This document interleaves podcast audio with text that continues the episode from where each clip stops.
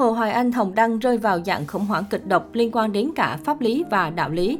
Vài ngày sau khi xảy ra một sự vụ khiến nhiều tờ báo nước ngoài đăng tải có liên quan đến hai nghệ sĩ Việt bị tố hiếp dâm một cô gái Anh, dư luận đã có những đồn đoán liên quan đến chuyến đi châu Âu của nhạc sĩ Hồ Hoài Anh và nam diễn viên Hồng Đăng. Mặc dù chưa biết thực hư thông tin quanh vụ lùm xùm, tuy nhiên nhiều khán giả đã theo dõi rất chặt từng động thái trên trang cá nhân của bà xã Hồ Hoài Anh và nhiều người sẵn sàng ghé thăm rồi để lại những bình luận thiếu tích cực.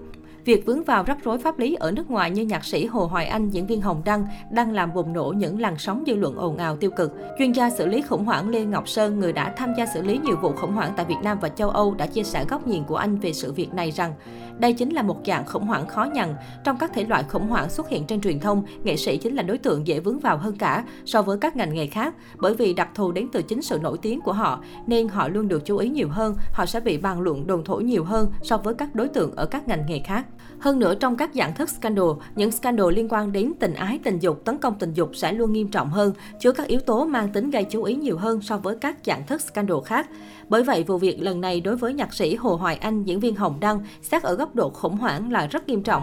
Vụ việc hiện vẫn đang trong quá trình điều tra, chưa có kết luận chính thức, tội danh chưa có, nhưng khủng hoảng đã diễn ra trên diện rộng với rất nhiều đồn đoán. Sự khủng hoảng còn ảnh hưởng rất lớn đến người thân của hai nghệ sĩ như vợ con, thậm chí cả mẹ của nhạc sĩ Hồ Hoài Anh cũng bị đưa vào cuộc.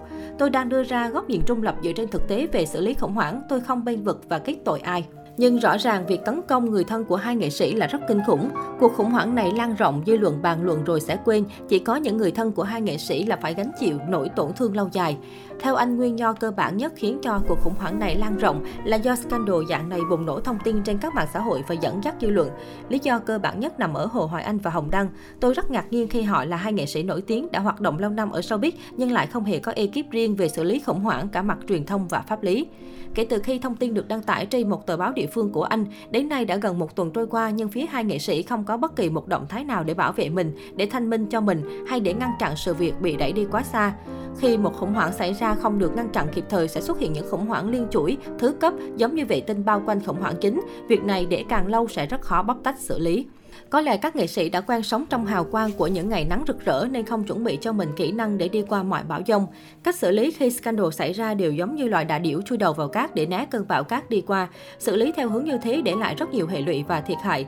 Với danh tiếng vị trí có được, tôi nghĩ thiệt hại của nhạc sĩ Hồ Hoài Anh và diễn viên Hồng Đăng trong vụ việc này không thể đo đếm được bằng tiền bạc. Trong trường hợp hai nghệ sĩ có tội, tôi nghĩ chúng ta không cần phải nói thêm gì vì thiệt hại sẽ rất rõ và ai cũng có thể nhìn thấy.